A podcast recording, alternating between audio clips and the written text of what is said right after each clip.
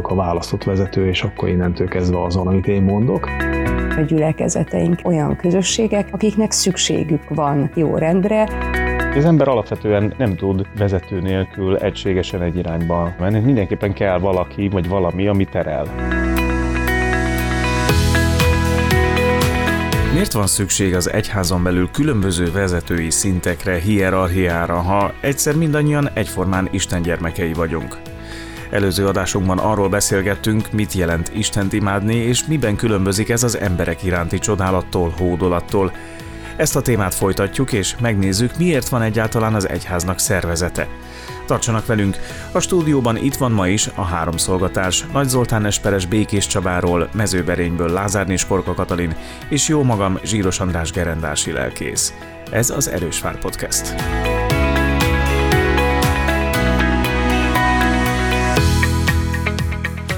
Beszélgetés elején elevenítsük fel újra azt az idézetet, amit előző adásunk végén Kati olvasott fel, a témához kapcsolódóan Luther asztali beszélgetéseiből. Történik a kereszténységben is. A nagy sokaság saját gondolataiba és testi imádatába belefulladva tévejeg.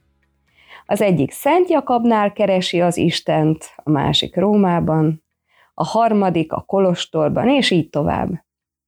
Erre mondja Ézsaiás próféta 53. része, hogy kiki eltévedt, és a maga választotta útra, nem pedig Isten útjára tér. Mert aki Krisztuson kívül keresi Istent, soha rá nem talál. Hiába kezd bármibe és cselekszik akarata szerint. Aki nem igazodik Krisztus szavához, mely szerint senki sem mehet az atyához, ha csak nem én általam, az mindörökké elveszett. Ez érdekes, ahogyan Luther arról beszél, hogy eh, sokan Rómában keresik az Istent. Eh, ugye neki is egy komoly megharcolása volt annak idején, amikor a, eh, egyáltalán elindult a reformáció, hogy ő, ő azzal a szándékával, hogy szerette volna helyre tenni a, az általa hibásnak vélt működését az egyháznak, ő, ő eleinte őszintén számított arra, hogy azokat a tévedéseket, amelyekre ő felhívta a figyelmet, azokat a tévedéseket a, a pápasság felismerve hajlandó lesz majd kijavítani. És ő nem gondolta, hogy a, tehát ugye ő azt fogal, úgy fogalmazza meg a, a 95 tételben, hogy például a búcsú cédulákkal kapcsolatos rendelkezéseket nyilvánvalóan a, akkor hozták, amikor a, a, a pápák aludtak. Tehát, hogy ő úgy tekintette a maga egyházi felsőbségét, mint amely nyilvánvalóan a Krisztus ügyét szolgálja. És van is egy nagyon szép jelenet a Luther filmben, ha emlékeztek, amikor, amikor úgy áll ott a, lefekszik a földre a, a pápa előtt, és amikor azt mondja neki, hogy állj föl, akkor ő csak térdre emelkedik föl, és aztán térden állva mondja el, hogy ő hogy látja a, a dolgokat. Szóval ő benne megvolt az a fajta szembenállás a, az kora egyházi felsőbségével, amit ő komolyan úgy tekintett még eleinte, mint amely egyfajta földi, hát használjuk a azt a szót, hogy helytartósága az Isten országának, amit aztán utána ő egyre inkább kezdett kritikával illetni és, és fölismerni, hogy hol vannak a, a működésbeli hibák. De hát azért valamilyen szinten csak van szükség a földi vezetésre is, hiszen amellett, hogy a keresztény ember minden jót az Úristentől remél, és a, az egyház ura és feje a Krisztus, azért a, a hétköznapi működésben a, a, az egyes feladatokat nem tudjuk közvetlenül az Úristenre bízni, vagy tőle várni. Vagy mégis? Egyáltalán mi szükség van az egyház működésében a, a vezetőségre? A, a, miért van egyáltalán egyházi hierarchia, hogyha ha mi az Úristennek vagyunk a, a gyermekei, és közvetlenül is megszólíthatjuk őt? Egyházi anarchia felé mozduljunk el. Ne, jó, értem. Nem hiszem, hogy, hogy értem az a kérdés, csak hogyha az, célra vezető, persze, de pont ezért érdekes a kérdés, hogy miért van rá szükség, hogyha egyszer mi közvetlenül is abszolút. Istenhez. Hát Luther ezt egyértelműen leírja, hogy a jó rend érdekében, tehát hogy van, egy, van egyfajta rend, ami, amihez ez, eh, aminek megtartásához ez szükséges, hogy, hogy legyenek választott előjárók. A kérdés inkább az is, a Luther számára is ez volt, hogy eh, nem pusztán szervezeti eh, kérdések voltak ezek, vagy, vagy ahogy fogalmaztál is, hogy Luthernek nem tetszett esetleg az, ahogy a, a vagy nem Luther nézeteinek tetszően történtek dolgok az akkori egyházban, hogy azért Luther ezt nem a saját nézeteire alapozta, hanem a Szentírás tanítására, ugye ez egy nagyon fontos alaptétel, és ez, ez nagyon fontos alaptétel a folytatásban is. Tehát a bármilyen hatalomról való beszédben és beszélgetésben ezt nekünk alapvető feltételként kell kezelnünk, hogy az az ember, akit bármilyen vezető tisztségre megválasztanak, ő is a Szentírás alapján eh, kell, hogy eljárjon, illetve azok is, akik, akik, eh, akik megválasztották őt, illetve akik esetleg a beosztottai.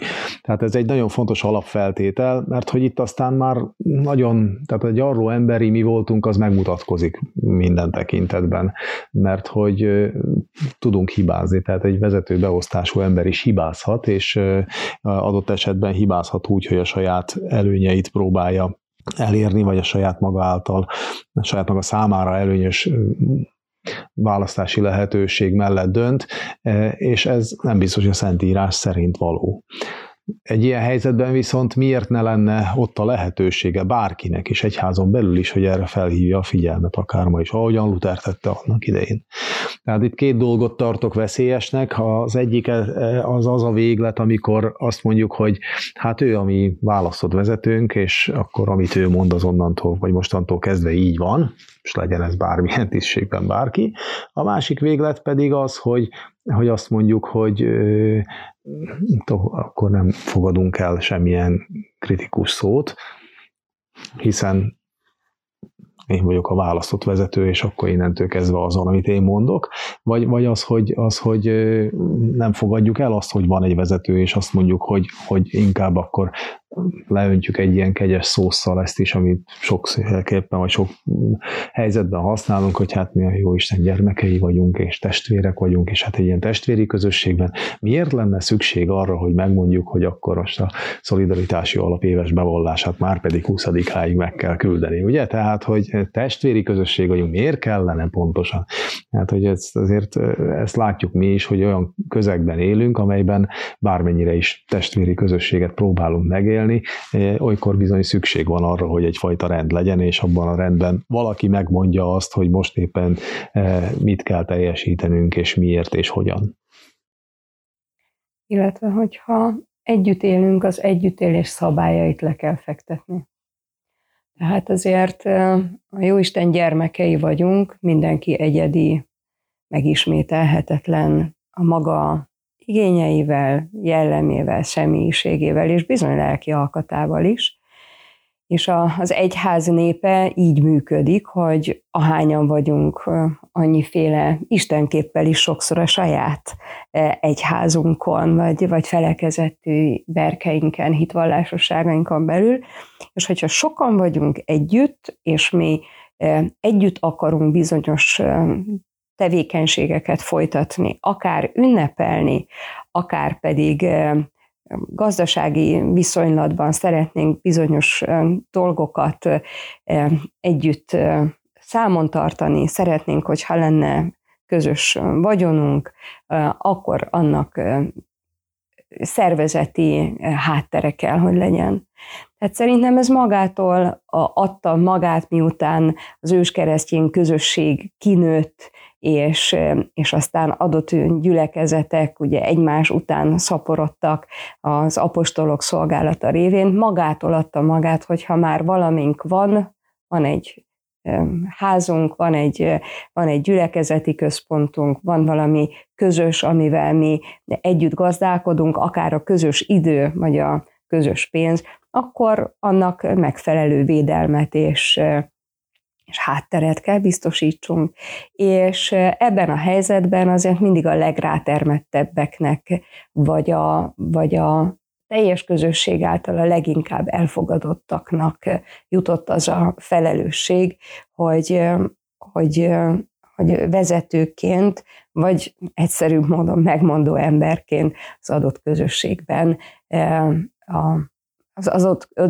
az adott közösséget összefogják, és ott abban a szervezetben a, a megfelelő vezetői tevékenységeket végrehajtsák. Én úgy gondolom, hogy nagyon fontos úgy nézni a gyülekezeteinkre is, mint olyan közösségekre, akiknek szükségük van erre a már említett jó rendre, és minden tekintetben. Mi nem olyan emberi csoportosulás vagyunk, akik kivonulunk a világból, és, és egyébként nézzük meg, hogy a, a különféle világból kivonult akár aszkét a közösségeknek, vagy... Remetéknek? Re, igen, tehát nem, nem csak a remetéknek, de, de ezeknek a kis csoportoknak is aztán kellett legyen egy, egy csoportvezetője, egy összefogója, mert anélkül nem tudtak ők sem működni a világtól eltávolodó. De Jézus ugye az ő főpapi imádságában úgy imádkozik, hogy nem azt kérem, hogy vedd ki őket a világból, hanem őrizd meg a gonosztól. És én ezt a mondatot akár érthetem úgy is, hogy a világ jó rendjébe a, az övéinek is ugyanúgy be kell tagozódnia. De érthetem az ő másik szavát is, ugyanígy, amikor azt mondta az adózással kapcsolatosan, ránézve a pénzérmére, hogy adjátok meg a császárnak, ami a császáré, és Istennek is, ami az Istené.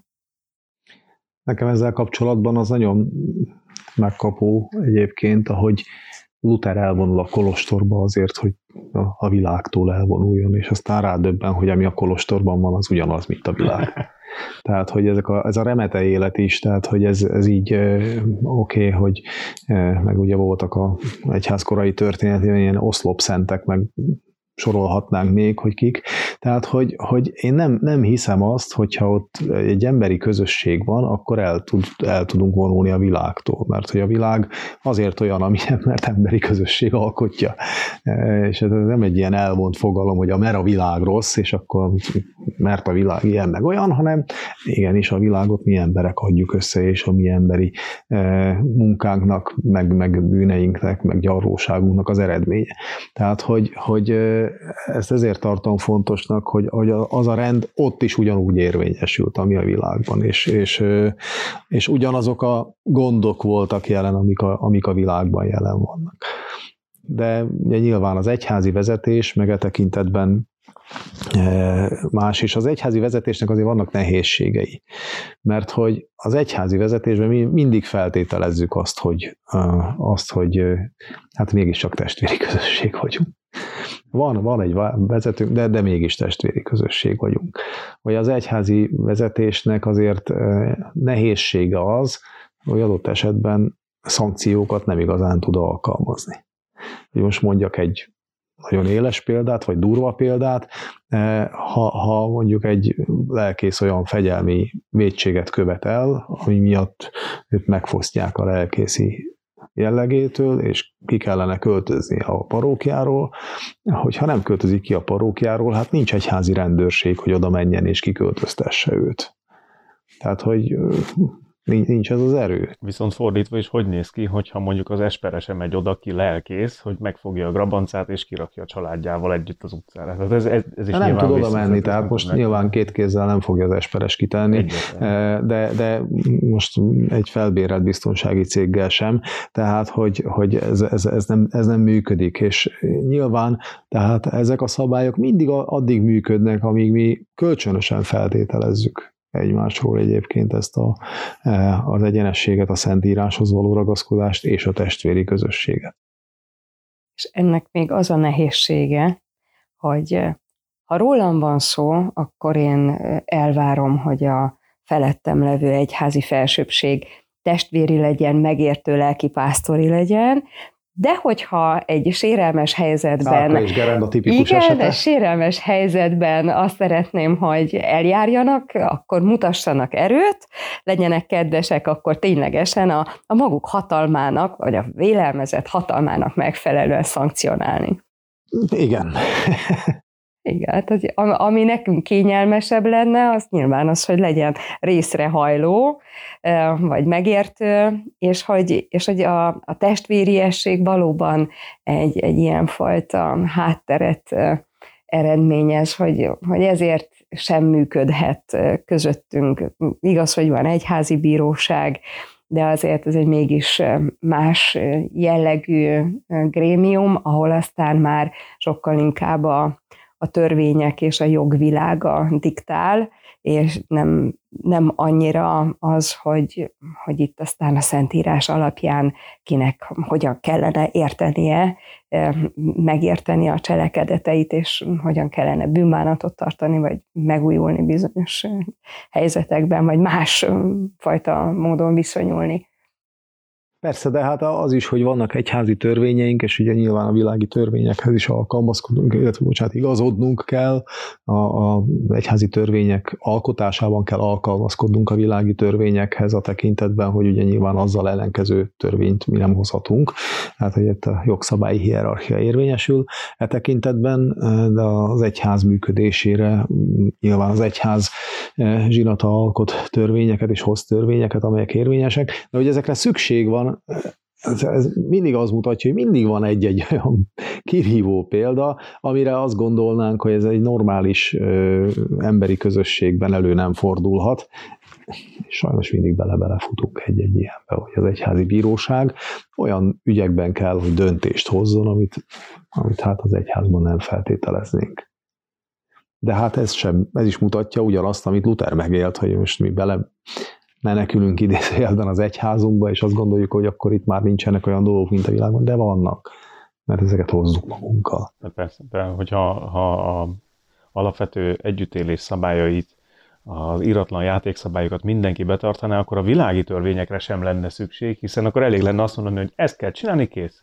De mint ahogy már az őstörténetben azt olvastuk, mindössze egyetlen szabály volt, erről a fáról ne egyél, kész, és már azt se sikerült betartani. És Tehát, nem is hogy... éhezni kellett volna, mert az összes többiről pedig ehettek, ugye? Így Tehát, van, hogy... Tehát, hogy, hogy egyetlen szabályt se tud az ember betartani, nem, hogy sok minden mást. Nekem az jutott eszemben, ahogy Jézus egyszer ugye úgy nézett a, a, a tanítványokra, vagy hát a, a, az őt követő embertömegre, hogy megszánta őket, mert olyanok voltak, mint a pásztor nyáj nélkül hogy már ugye ő is látja az emberekben azt a szükségességet, hogy kell, hogy legyen egy olyan valaki, aki vezet. Tehát, hogy az ember alapvetően egy olyan csoportosulás, amely nem tud vezető nélkül egységesen egy irányba elmenni. Mindenképpen kell valaki, vagy valami, ami terel. Olyanok voltak, mint a pásztor nélkül juhok, bocsánat, mint a pásztor nyáj nélkül. Jaj, bocsánat, igen, fordítva gondoltam, persze, bocsánat.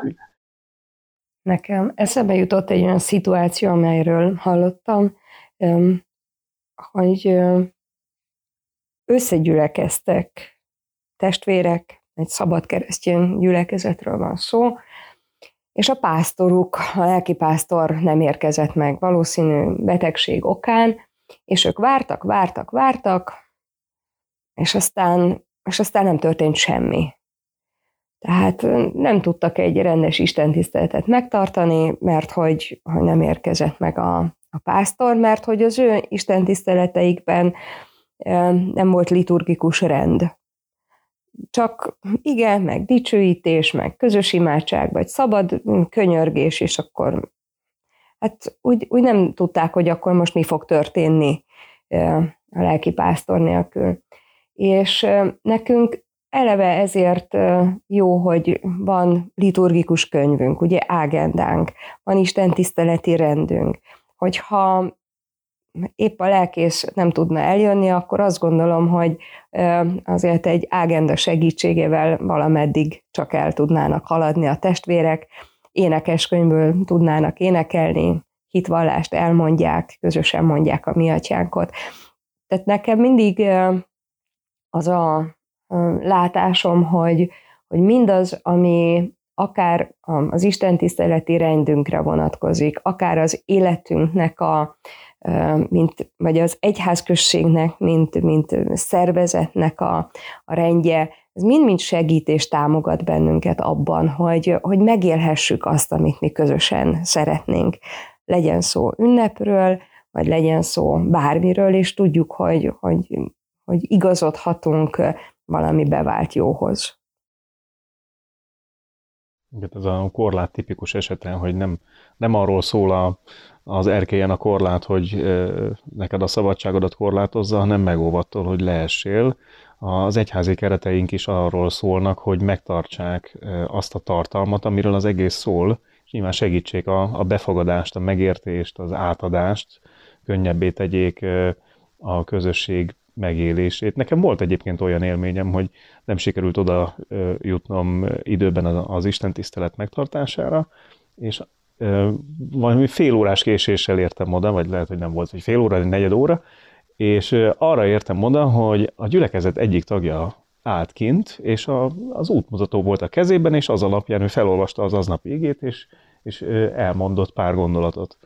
És annyi, nyilván megörültek nekem, kicsit leesett a kő a, a szívükre, hogy jó van, megvan a lelkész, és akkor lesz rendes istentisztelet, de megoldották volna anélkül is, tehát látszott az, hogy, hogy nyilván voltak már olyan tapasztalataik, hallották már eleget a, a istentiszteleti liturgiát, hogy, hogy az a keret meg tudta volna őket tartani abban, hogy akár nélkülem is megtartsanak egy istentiszteletet. Tehát tud ebben segíteni valóban a, a, az istentiszteleti rend, hogy, hogy megtartsa a, a, az ige jó rendjét.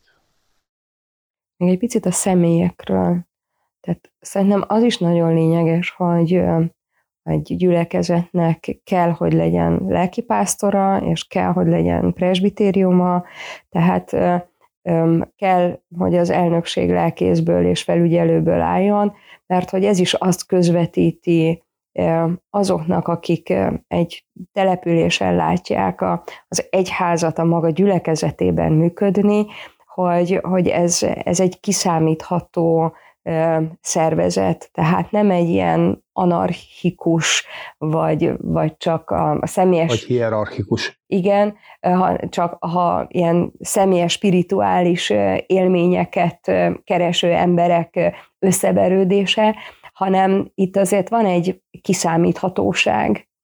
És, és gondoljunk például lelkészváltásokra, amikor a presbitériumnak fontos feladata van, hogy elmegy a lelkész, vagy, vagy, vagy, vagy éppen újat szeretnének, vagy új pályáznak. Tehát, hogy ott, ott azért mégiscsak megmarad a gyülekezet, a gyülekezetnek egy felelős grémiuma, akik megszólíthatók lesznek, vagy, vagy például a gyülekezet felügyelője, aki, aki kontaktszemély marad mondjuk az adott településen a, a, a gyülekezet életét tekintve, akár egy iskolavezetésnek, akár a városvezetésnek. Ez egy nagyon lényeges dolog, hogy, hogy ez szükséges az egyházban, és a feladatok tekintetében is szükséges, hogy, hogy meglegyen az, hogy, hogy egy, egy gyülekezetben ki miért felelős.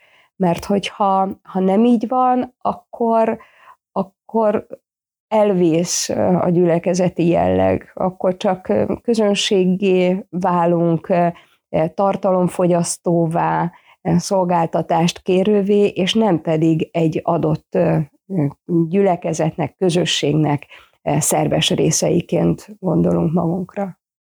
És evangélikus egyházunkban pedig ez a paritás elve, hogy minden egyház kormányzati szinten egy lelkész és egy nem lelkész laikus vezető van. Ez egy olyan sajátosság, ami szerintem megőrzendő, és nagyon jó, hogy ez így van, hogy soha nem csak a lelkész állott a gyülekezet élén, és másik oldalról pedig soha nem csak egy világi vezető, hanem ketten együtt alkotjuk az egyházközség elnökségét, vagy az egyházmegy elnökségét, vagy az egyházkerület elnökségét pontosan úgy, ahogy Jézus kettesével küldte ki az ő tanítványait, és nem azt mondta, hogy menjetek egyedül, és ki-ki majd egy adott helyen álljon helyet, hanem, hanem támogassátok, segítsétek egymást.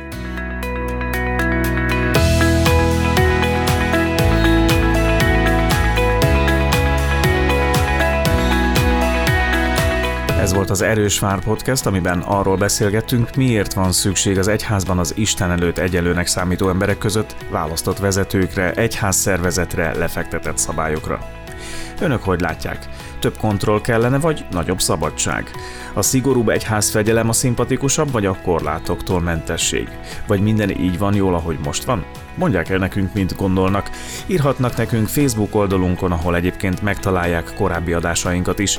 Podcast csatornánkra feliratkozva pedig értesítést is kaphatnak, ha elérhetővé válik a legújabb epizód, sőt a műsort is értékelhetik podcast hallgató mobiltelefonos applikáción keresztül. Ha elgondolkodtatónak találták a beszélgetést, kérjük értékeljenek bennünket öt csillaggal, így olyanokhoz is könnyebben eljuthat a hírünk, akik esetleg érdeklődnek egyházi hitbeli tartalmak iránt. Tartsanak velünk legközelebb is, köszönjük a figyelmet, erős vár a mi Istenünk!